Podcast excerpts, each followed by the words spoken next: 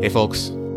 This week on a podcast, New York based fashion photographer, educator, and entrepreneur, Justin Bridges, joins us to talk about how to price photo projects as an amateur, semi pro, and professional photographer. From his experiences working with clients such as Giorgio Armani, Saks Fifth Avenue, and GQ, he offers a detailed insight into pricing strategies.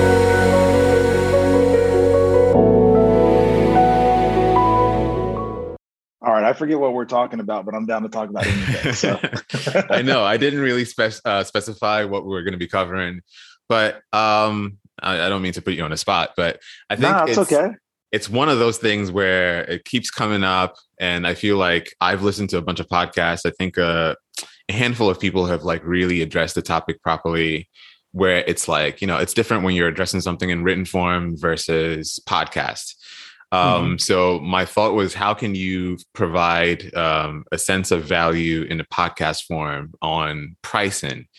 And it seems to be like a really challenging thing, um, at least for the few people who have like continued to like bring that up.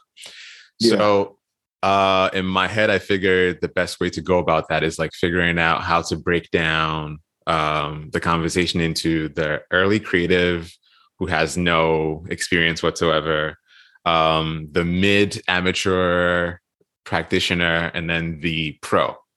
So for sure, I think that would probably help. Just kind of like let's talk about how an early photographer you were once in that position. Um, photographer or creative or whatever. It doesn't have to be, yeah. you know, photography, but that's that's what you do. Um, a good way to talk about how to set your rates, um, price projects and just things of that nature. We can be very off the cuff here. It's uh, yeah. I think it's it's going to be better that way. Yeah, we can flow. Uh, I mean, you're asking a, a, pretty hard and difficult question. It's I mean, hard, I know, which is really why a lot of people kind of skip and generalize and you know butter right. all over it. totally. Yeah. I mean, it, it really does start from a place of you know first understanding your worth and being able to pinpoint that. And i know that's going to sound very general um, but when i what i mean by worth in this creative space is am i good at what i do? Do i have any experience? Uh, can i step in here? If i stepped in here as a as a full-time player would i be a junior on the desk? Would i be a senior on the desk? Or would i be somebody that would manage others? And i think unless you have a real um, unless you have a real sort of understanding of what that is, then you're always going to be sort of throwing darts at a board blindfolded.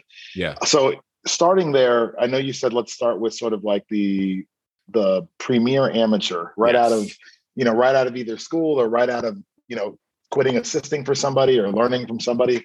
Um, I often find that this piece is all about sort of networking and, and checking out other places where you can get some sort of price uh, transparency. Mm. So there's obviously like I'll, I'll, speak from the photographer perspective. When I was coming up, uh, I I worked with some other photographers. Like we we would like run on projects together. We'd be outside Fashion Week shooting together. And after you get to know somebody, it gets a little bit more comfortable being like, hey, by the way, how much you know would you charge for this type of project, or how much did you? And you sort of start to feel your way through like what other people are doing while you're trying to ask those questions, you also have to be able to gauge what their skill level is too, mm. uh, and their their level of expertise. Because there are certain people that probably make way under what they should be getting made uh, paid, and there are people that are are good at finessing too. So you know you're always going to have a range of sort of outcomes that you're going to receive. But I think sort of first it starts with trying to reach out to your network and understand what similar creators are getting paid. And there's always going to be somebody willing to talk about how they think about their money. Yeah. uh, you just might have to talk to a couple people. And you'll also be surprised if you don't if you're not afraid to ask questions and build that relationship yeah. people are way way more open than you'd expect. So that's like sort of the soft version. Yeah. i think uh one of the more interesting things is like as we've seen the proliferation of platforms, there are so many more uh, tools out there that allow you access to get price transparency or at least get recommendations.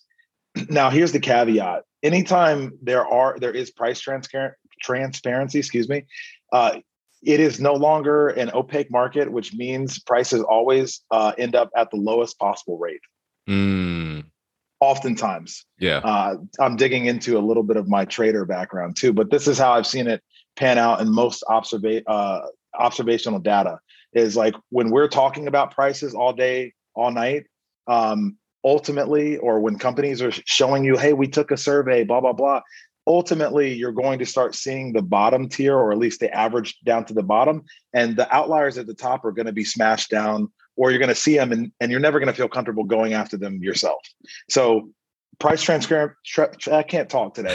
uh, price transparency is a great thing, but it also doesn't always solve the problem. So you're we're taking a bunch of Lego pieces and trying to build a castle or trying to build a, a figurine or whatever. So yeah, um, starting with the soft stuff, um, in terms of giving more concrete uh, platforms, like Wethos was a company that I was doing a little advisement for, um, and Right. I also did some speaking for. They they have a way to set up your studio online. They sort of function as like the bank that's plugged into your studio yeah, allows you to do AP and all that other stuff. But they actually show different prices on. I mean, this is more helpful for people that have do design, illustration, Yeah. graphics, you know, that kind of stuff. I've seen a lot of their Um, stuff. It's really good. Yeah, really good, right? So Yeah. there's that. There's also joining communities. Like uh, there's another community that I'm a membership advisor, um, advisory board member called Freelance Founders, and you know that one. You ha- I think you have to apply, and then there's they let people in uh, by quarter. But I Mm. mean, just the more and more you can get exposure to other people that are running the same race as you, the better off you're going to be. yeah, There's no way around that, unfortunately. That's really good. That's really good. I think um it's probably the first time I've actually like heard networking as part of pricing, like lay, laying the foundation for your pricing as like a, a networking activity. Um, because I Yeah. think a lot of us kind of like stay in our you know little bubbles and we feel like oh well i have to like figure out how to set a you know good price and not have to like encroach on anyone's space and not have people encroaching on mine um that's really and you also good. think about you also think too much about i think one of the problems that burdens the freelancer is they're thinking about competition too so if i ask this other copywriter if i ask this other photographer they're going to think like i'm in their space and i'm saying, and it's and it and most of the time it's not like that at all because i can't take your business if you're good at what you do.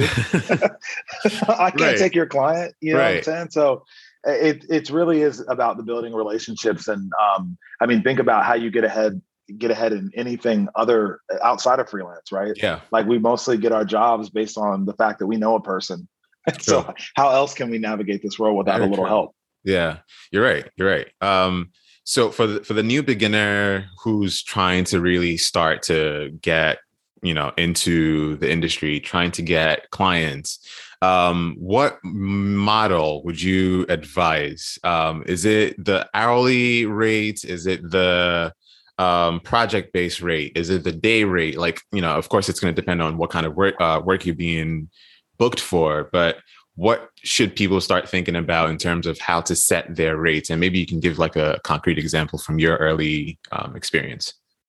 Sure.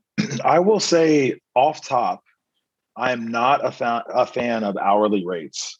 Now this does have caveats obviously. Um, you know i've seen copywriters that charge by the hour it's always they always charge for more hours but they i see copywriters charge by the hour i've seen people obviously writers charged by the word. There are different ways that people do things across different sectors of course.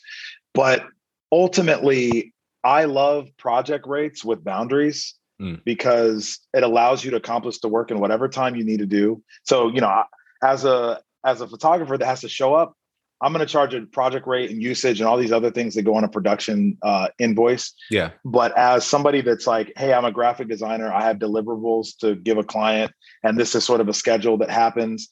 Sometimes, as a graphic designer, and I'm making this stuff up, but as a graphic designer, you you have certain clients that are more sophisticated or less sophisticated. Yes. Some that will ask for a lot of revisions, some will ask for more, and so like you might be the type of guy or girl or woman or whatever that um, that can like bust through like the first two revisions and Yeah. it took you five hours and some other graphic designer took them 20 hours. I'm just making that up. Yeah. and so i can guarantee you a client's not going to want to pay you 20 hours if they think they can get it done in seven yeah. but they will pay you a project rate and just assume that you're taking a lot of time to work on their stuff. Yeah. So I that, that's like one example, but I think project rates and or pricing to the scope and the client is going to be the most advantageous thing you can do and to skip the hourly stuff because yeah. hourly also gives the client an ability to um, manipulate how much they want to pay you, which is annoying as hell. Yeah. Oh, how how many hours have you put in this week? You know what? Next week, let's make it four. Right. Um, and also, I still want you to see if you can slip in the same amount of work. Like it's just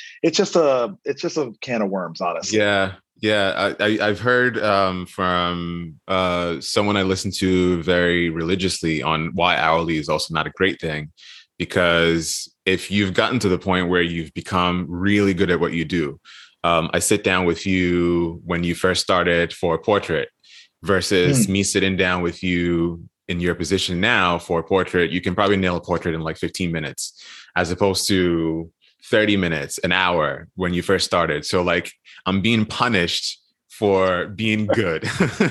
right. so right. The hourly thing doesn't work there because like all of my experience has been, you know, boiled into the 10, 15 minutes that I've been able to like reduce for you. Like I know you have places to be. So right. um, you shouldn't be punished for that. And so that was like a brilliant way for uh, to put it. Absolutely. And there's, you know, there's there's two, I think, two good categories in this sort of more global pricing uh, mechanism, which is uh, there's the project rate and then there's the day rate. Yeah. Uh, and some uh, some in many cases the day rate's going to be more advantageous than the project rate because if you talk about a project and it spans over multiple weeks, you really have to guess all these like mm. boundaries that you have to put in place. So that becomes a little, you know, challenging. So yeah. you could approach a client and say, look, this is my day rate. This is how many days I think the project will take. Mm. And that sort of simplifies some of that stuff. Uh, as a photographer, there's like a lot of things that go into a, a bid. It's the photographer, the crew, the usage, the pre-pro, the lighting, the equipment, the space. If you have yeah. your own, there's so many things that go into that. So, but we do all have sort of a, a, a, range of day rates that we sort of are comfortable pitching in front as sort of the base layer rate yeah. before adding on all the expenses. Um, I actually spoke a little incorrectly. I don't know copywriters that do hourlies, but I do know copywriters that do project, uh, sorry, that do um, the day rate stuff. Gotcha. And they'll give somebody a day rate and then they'll be done in two hours, you know? Interesting. So yeah. All very advantageous stuff. And it's really not about taking advantage of the client. It's like, yeah if I give you a day rate, you give me what you think is accomplishable and I'll get everything I can get accomplished in that day. And if it spills over, I'm going to flag it and tell you, hey, this is going to be an extra half a day or extra day. Um, I'm thinking about, uh, as you were saying, you know, not getting yourself punished for charging the, by the hour.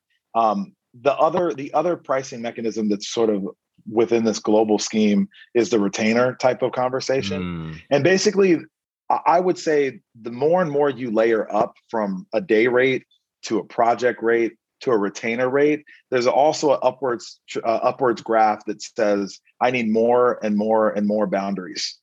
So that's mm-hmm. that's sort of the way I think about pricing. Uh, it's not about the amount that you're getting paid; it's about the more the more gray area about how I spend my time. The yeah. more I need to put boundaries on the client because they're just going to think, "Well, I'm paying all this money uh, I need to also understand how you're spending your day. And yeah. no, you don't. yeah. Yeah. That makes sense. That makes sense. I think that's what uh, some some people talk about. Uh, I think it's the risk that you're taking on as a creative versus the risk that the client is taking on. So the more risk they take on, the more they feel like they need to know exactly where all that money is being allocated to. That makes exactly. sense. Um, they also, I mean, also the thing is you you don't want to give somebody a project rate without laying like those boundaries of firm deliverables, right? Yeah. Because all somebody, every client that spends a lot of money, actually the clients that spend the least amount of money, honestly, are the worst. but the clients clients that spend money anyway, it's always hard earned money to them, or it's something yeah. they have to protect. So you know, if you don't have those deliverables really matched out, somebody's always going to try to slide something in at mm-hmm. the goal mm-hmm. line. They always do. Yeah, that makes sense. Um, while we're still on the early photographer, is it possible to kind of talk about some? Well, I guess we can we can talk about that in the middle photographer area because I feel like that'll kind of address the early and pro. Um, sure. So let's dig into the amateur kind of like semi-pro uh, photographer. Um, all of the things that we just talked about in the early photographer applies, but what changes in terms of pricing, how to you know approach projects um, and deliverables? I think this is less about a pricing conversation. And I would say you start to, when you start getting out of this um, low experience, low technical skill bucket and start moving into higher technical skill, yeah, hot, more experience, all that kind of stuff, and a, a bit of a portfolio of clients and people that make you look a little bit more sought after, yeah, then you're starting to have, I think, getting better about making money is more about how you develop your business acumen and less about how you develop your skill at that point. So I, I would say what really does change is you start to speak to the client in a way that you're not just solely um, concerned with the creative, mm. and that that's gonna that that's going to vary from client to client because some some people are going to hire you and they don't care about your opinion, they don't care about how you can add value, mm. they just liked something they saw and they put on their mood board and decided to reach out. Like there's yeah. certain clients that are like that, and you just, you know, th- then the only change is I'm going to raise my fee, and that's it, right? Um, you know, also a thing that changes in terms of the money going up is like the more and more you're taking more detailed, more, I mean, larger production jobs, the more you're going to have to think about the other things that go on those line items, right? So mm-hmm. you're going to start bringing your own crew because you're going to have preferences. You're probably going to, you know, maybe have other people that are subcontractors for you. Like for instance, I, I even even in my middle range, I started outsourcing a lot of the more advanced retouching. Yeah. And so I had to start scoping all those different pieces. And when I scope all those different pieces, I'm also trying to figure out how I can actually pad to make margin too. Mm. Not only to pad to make sure that there's no cost overlays that I have to eat, but yeah. also because, like any other business, I have to make sure my margins are good. So I put extra money in the retouching, I put extra money in the equipment and all those things. Yeah. You also start to get to an area where you're charging for your equipment, even though you already own it like yes. all those things you should you should try to do when you're young but sometimes you don't have the leverage to do right yeah. and so when you start getting a little bit of that leverage and the client wants to work with you versus you begging to get the job yeah then you have to also start exerting some of those pressures as well this is literally what I wanted to talk about uh, with regards to what goes into a project. So, you know, the basic you uh, you've been doing a lot of brand based campaigns and projects recently, or you know, your career uh, mostly um, what goes into producing one campaign for a brand? Um, you've mentioned a lot of those things like making sure you account for the equipment the you know producers retouching. I want to go down like a list of things to like really think about so people can like see what really goes into making um, a project come about making sure that it's not just like you with a camera and you know a studio.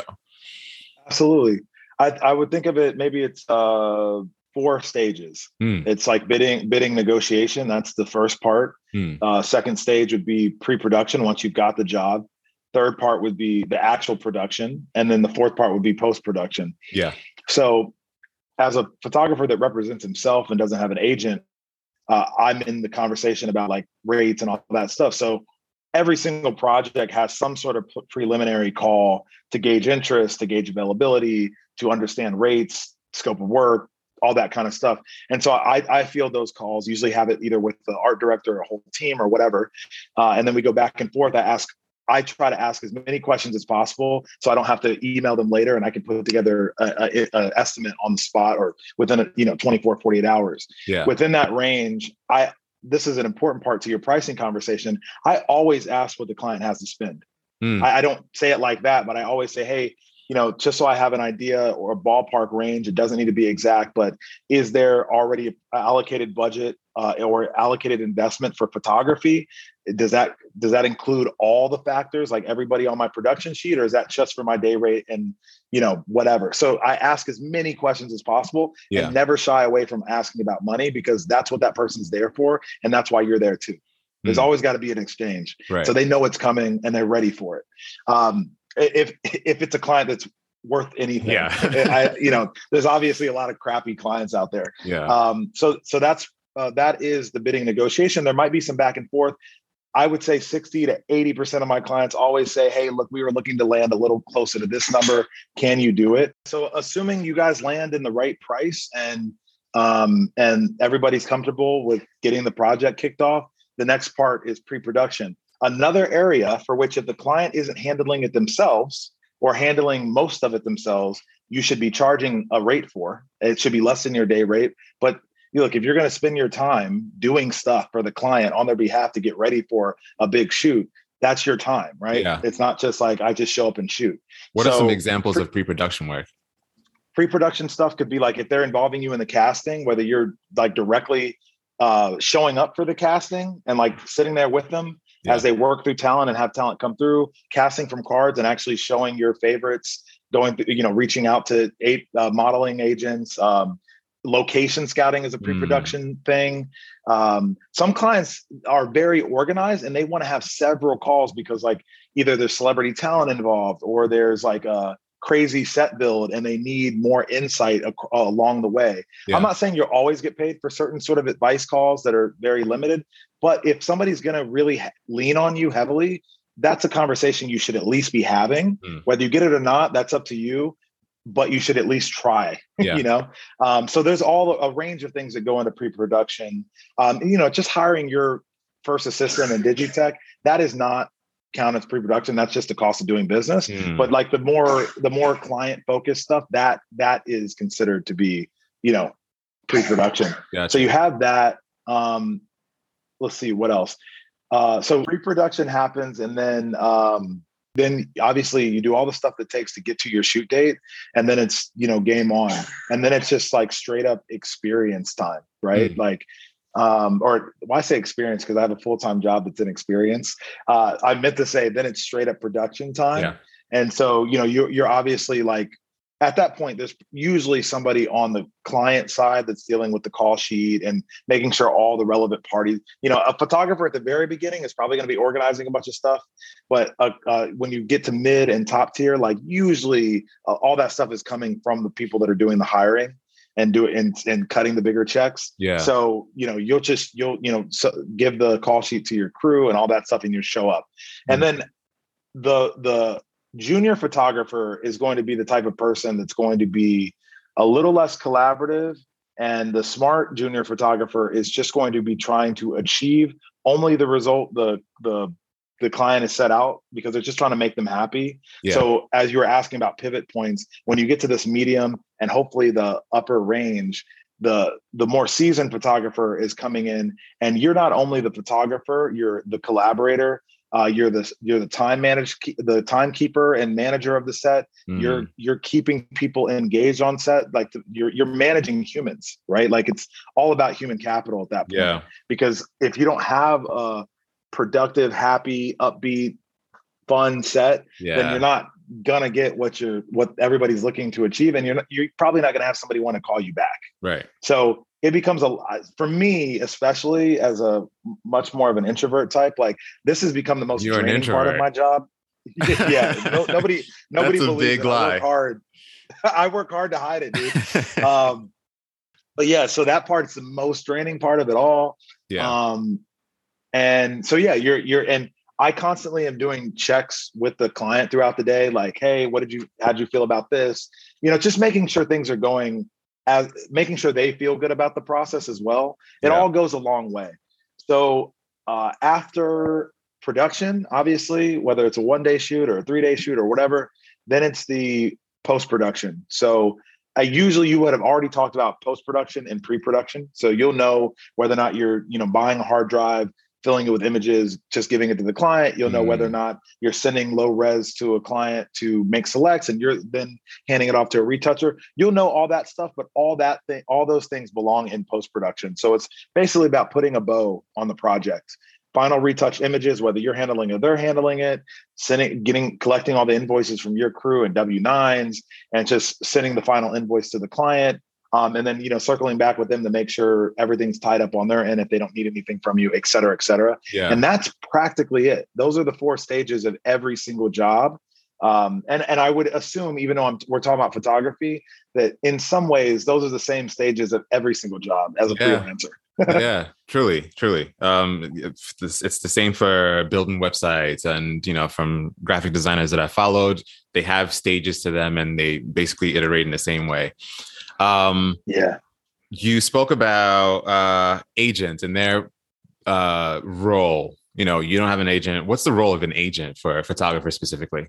So there's the so when people think about having agent representative, a lot of the conversation. uh, Well, let me say, I'm trying to sound. I'm sounding definitive. I don't know what the words on the street are anymore, Mm. but a lot of times people think about agents as I get this person, this person then goes out and like kills all the animals that I get to eat. Right.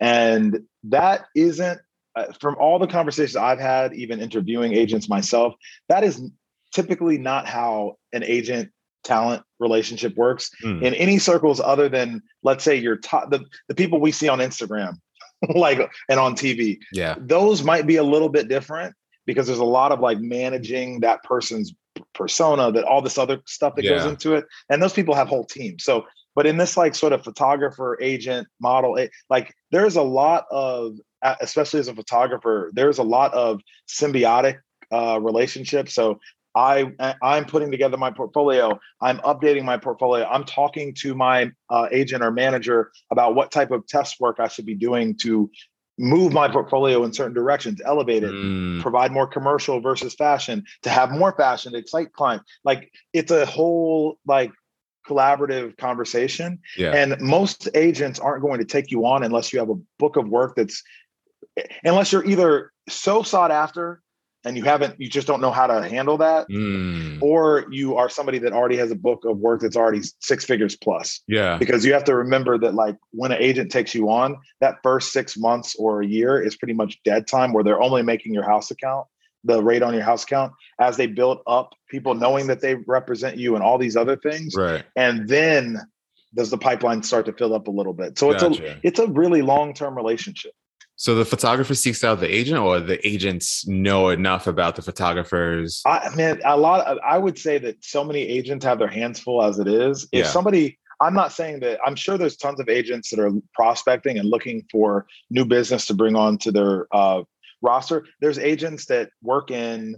Let's say there's an agency that has photographers and their areas are food and bev um, and then lifestyle commercial photography yeah that agency might want to open up a fashion wing right or they might want to open up like automobile commercial photography right. and so in that regard there's probably going to be a bit of research on, and diligence on their end uh, on our development r&d if a agent uh, agency is well stocked. You know, they have plenty of talent. Yeah. There might be a little complacency there. They're mm. generating enough business and they might not go looking for new talent if they don't need it, or they might get new talent because somebody else referred them, but they might not go like pounding the pavement for like raw talent. Yeah. So there are, it goes both ways. I've seen a lot of the younger to sort of mid range talent.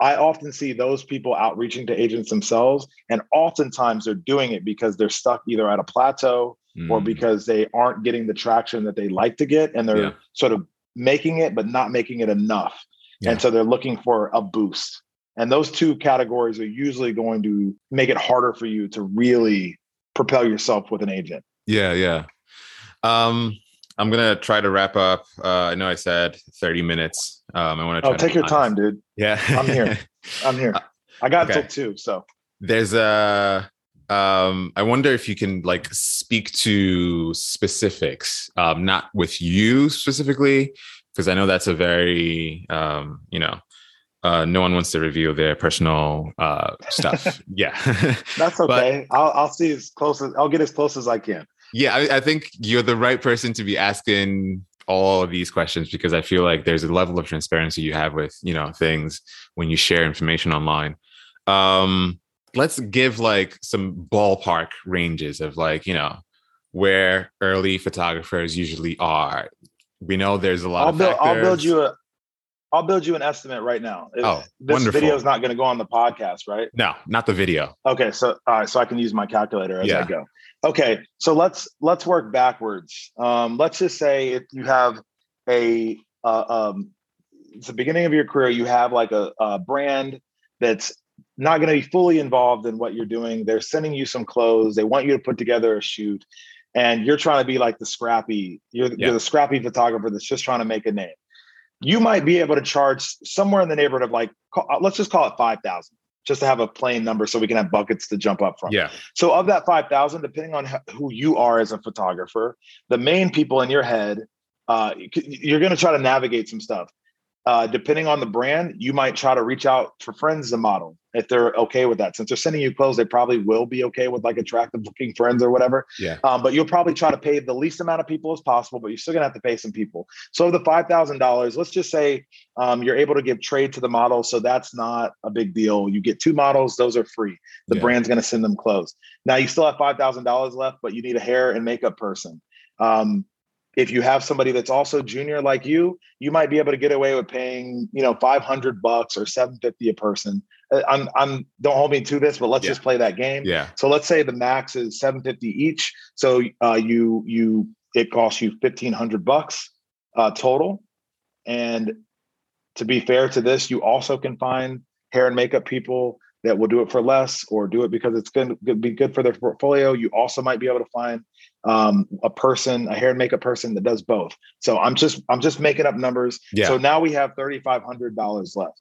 Now, depending on if you need to shoot this inside a location or you could just shoot this on the street, that's going to depend. Right. So let's just say you have to shoot it in a, a studio environment and you have to rent a little bit of equipment. Um, so you go to a budget studio like Egg Studio in Brooklyn that charges by the hour, or you go to another low rate studio and you're going to pay somewhere between you know. 250 and a thousand dollars Right. just and, and that involves some cheap equipment or some decent lighting that you can get by with and whatever and some seamless paper whatever so let's just pretend that that call center is somewhere between a thousand and fifteen hundred dollars so we'll take we'll just take a whack at 1250 in the middle uh, let's Mhm. round it out let's call call it 1500 to get a place to shoot and then you got to feed these people um, because that's the least you can do especially with a lot of people working under budget et cetera. Right. and let's just say that costs you another 250 so you have seven, 1750 left. And that was kind of in the area that i wanted to get which was like i would say i would never really want to take a job less than 1500 that's like friends and family type of stuff. But that gets you 1750 and now you can decide okay I either did, I showed up for fifteen hundred for the day, and I and I charge I way undercharge for my retouching. You'll probably get a cheaper space. You'll probably charge. I mean, there's a lot of ways where you can make it reasonable. Yeah. But that's sort of like where the junior, junior, junior person's going to probably be landing, and that's realistic That's from really what. I've seen. Yeah. Now we go up to the next tier, which is going to be like basically like shooting ecom and lookbooks, probably. Yeah. Um, and the client's probably going to be somewhat involved and on set.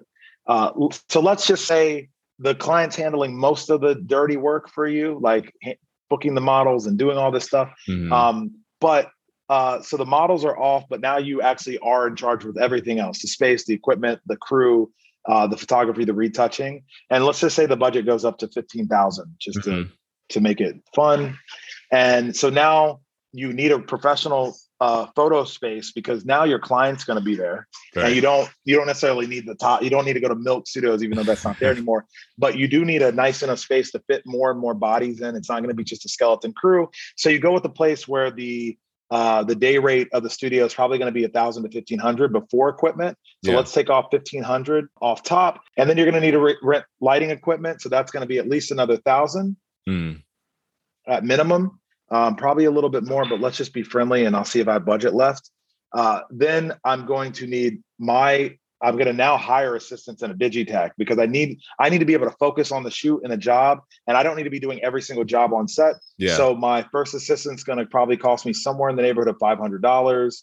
My Digitech's going to probably at the bare minimum cost me somewhere around 750 Mm. mo- this is going to be somebody that's new, younger in the game too Right. in, in some cases or you have a cheap uh, a lower budget client and they're okay with that um, so 750 then you might be able to pay sorry there's a no, no worries. No, it's yeah. it's Okay. New York.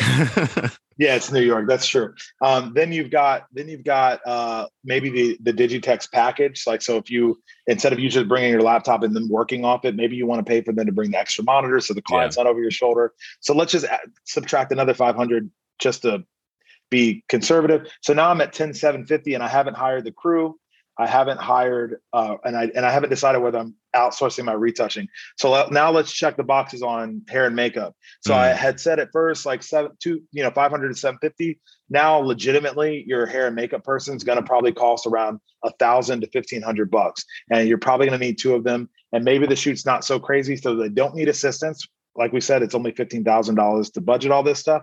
So let's take a haircut of $3,000 for those two Mm. people. Mm. Now we're at seven seven fifty. Uh, the the client may be the food source, but since we're handling the whole production, let's go ahead and take on catering for ourselves at, with a crew of I'm guessing at least two models, two hair makeup, digi first assistant. We're at six plus yourself plus the client. We're probably around ten to twelve bodies on set Yeah. at the end of this. So let's go ahead and budget another 500 to 750 to be close and round this out. Let's call 750 for craft services. Now we're at $7,000. Uh, and now we're starting to get into the nitty gritty of like, okay, what about my equipment? What about Right. my, you know? So let's go ahead and take a haircut of a thousand dollars. Uh, I'm not saying, well, actually, let's leave that to the end because that's money you're making, but it is a call center in some ways or shapes or Mm. form. So seven thousand. What else do we have left to pay for? Um, we have to eat our day. We have to get our day rate. So we have to pay ourselves our day rate. We have to pay ourselves for our own equipment. Um, and then if the client has any retouching demands that we agreed to take care of the retouching, we have to figure out whether we're outsourcing or not. Mm. A, a photographer that is sort of retouching is in their wheelhouse. They're not shooting more than three days or four days a week, right? Uh, I I would guess, and I was doing this myself. You're probably going to do your own retouching. Mm. So that being said, um, we'll keep the retouching money. We'll keep the day rate. Obviously, day rate is blended usage fee.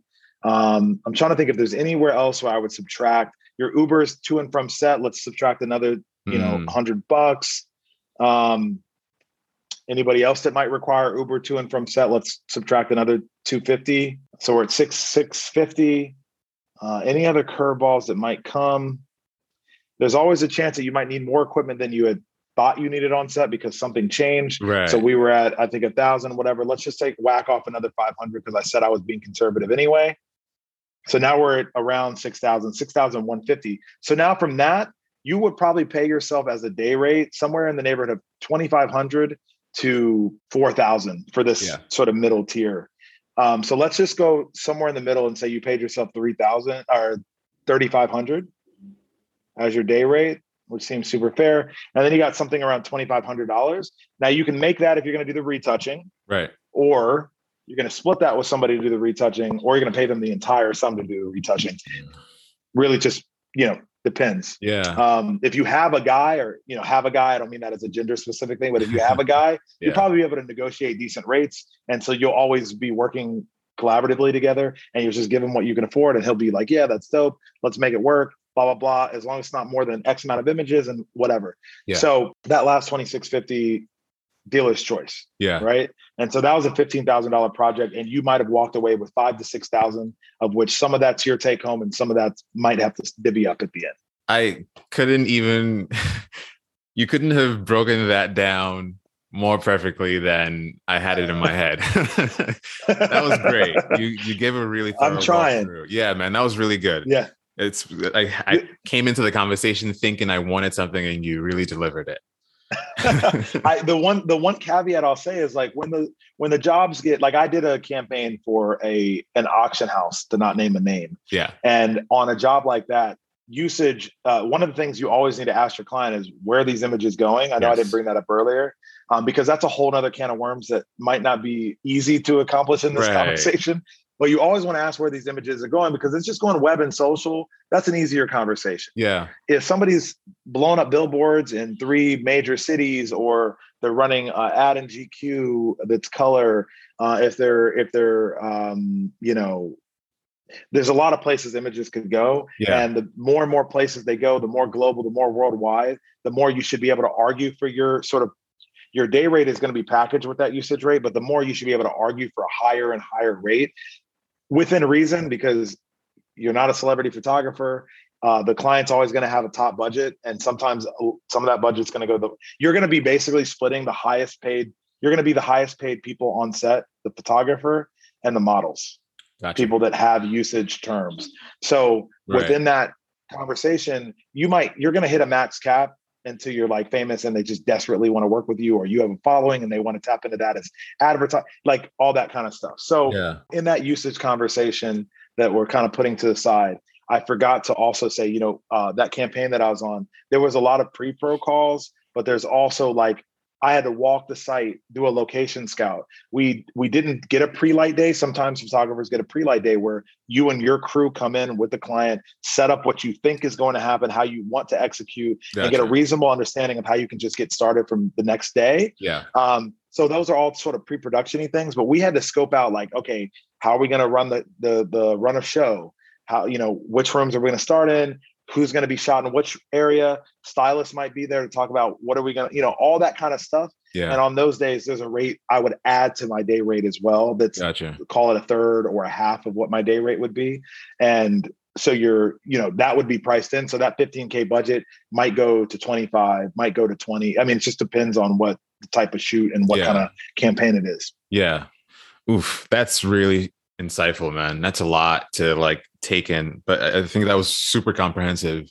Um, I think I'll save the second topic that I had in mind for um, another chat, which was to kind of model how to start a business from. Uh, I think we kind of touched about that the last time we spoke. Um, how to go from zero clients to um, a bunch of clients. Some clients. I kind of yeah. want to talk about uh, El Camino, using that as like a an example of how to build a brand from nothing into you know something that's like noteworthy. Um, yeah, yeah. I think that would be really helpful uh, for people who are build, building small businesses or people who are entrepreneurs trying to build like big businesses, um, like you are. Absolutely, dude. I'm happy. Uh, you're right. It's probably a little bit separate uh, podcast episode.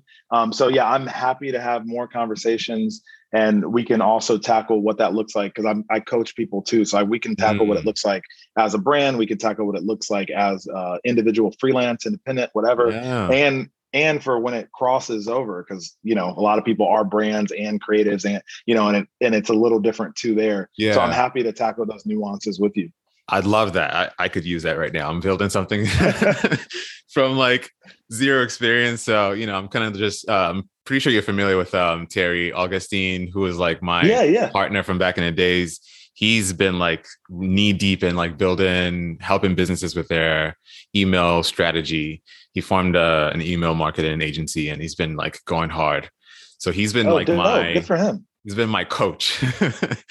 yeah. Um, but yeah, That's man, awesome. Yeah, yeah, yeah. Uh, but thank you so much for this, man. This was really, really good. Absolutely. Super good. Any any time, dude. Don't don't worry about like unless you don't want me to be saturated in your audience. I'm always down to help yeah. people, especially if they have melanin, dude.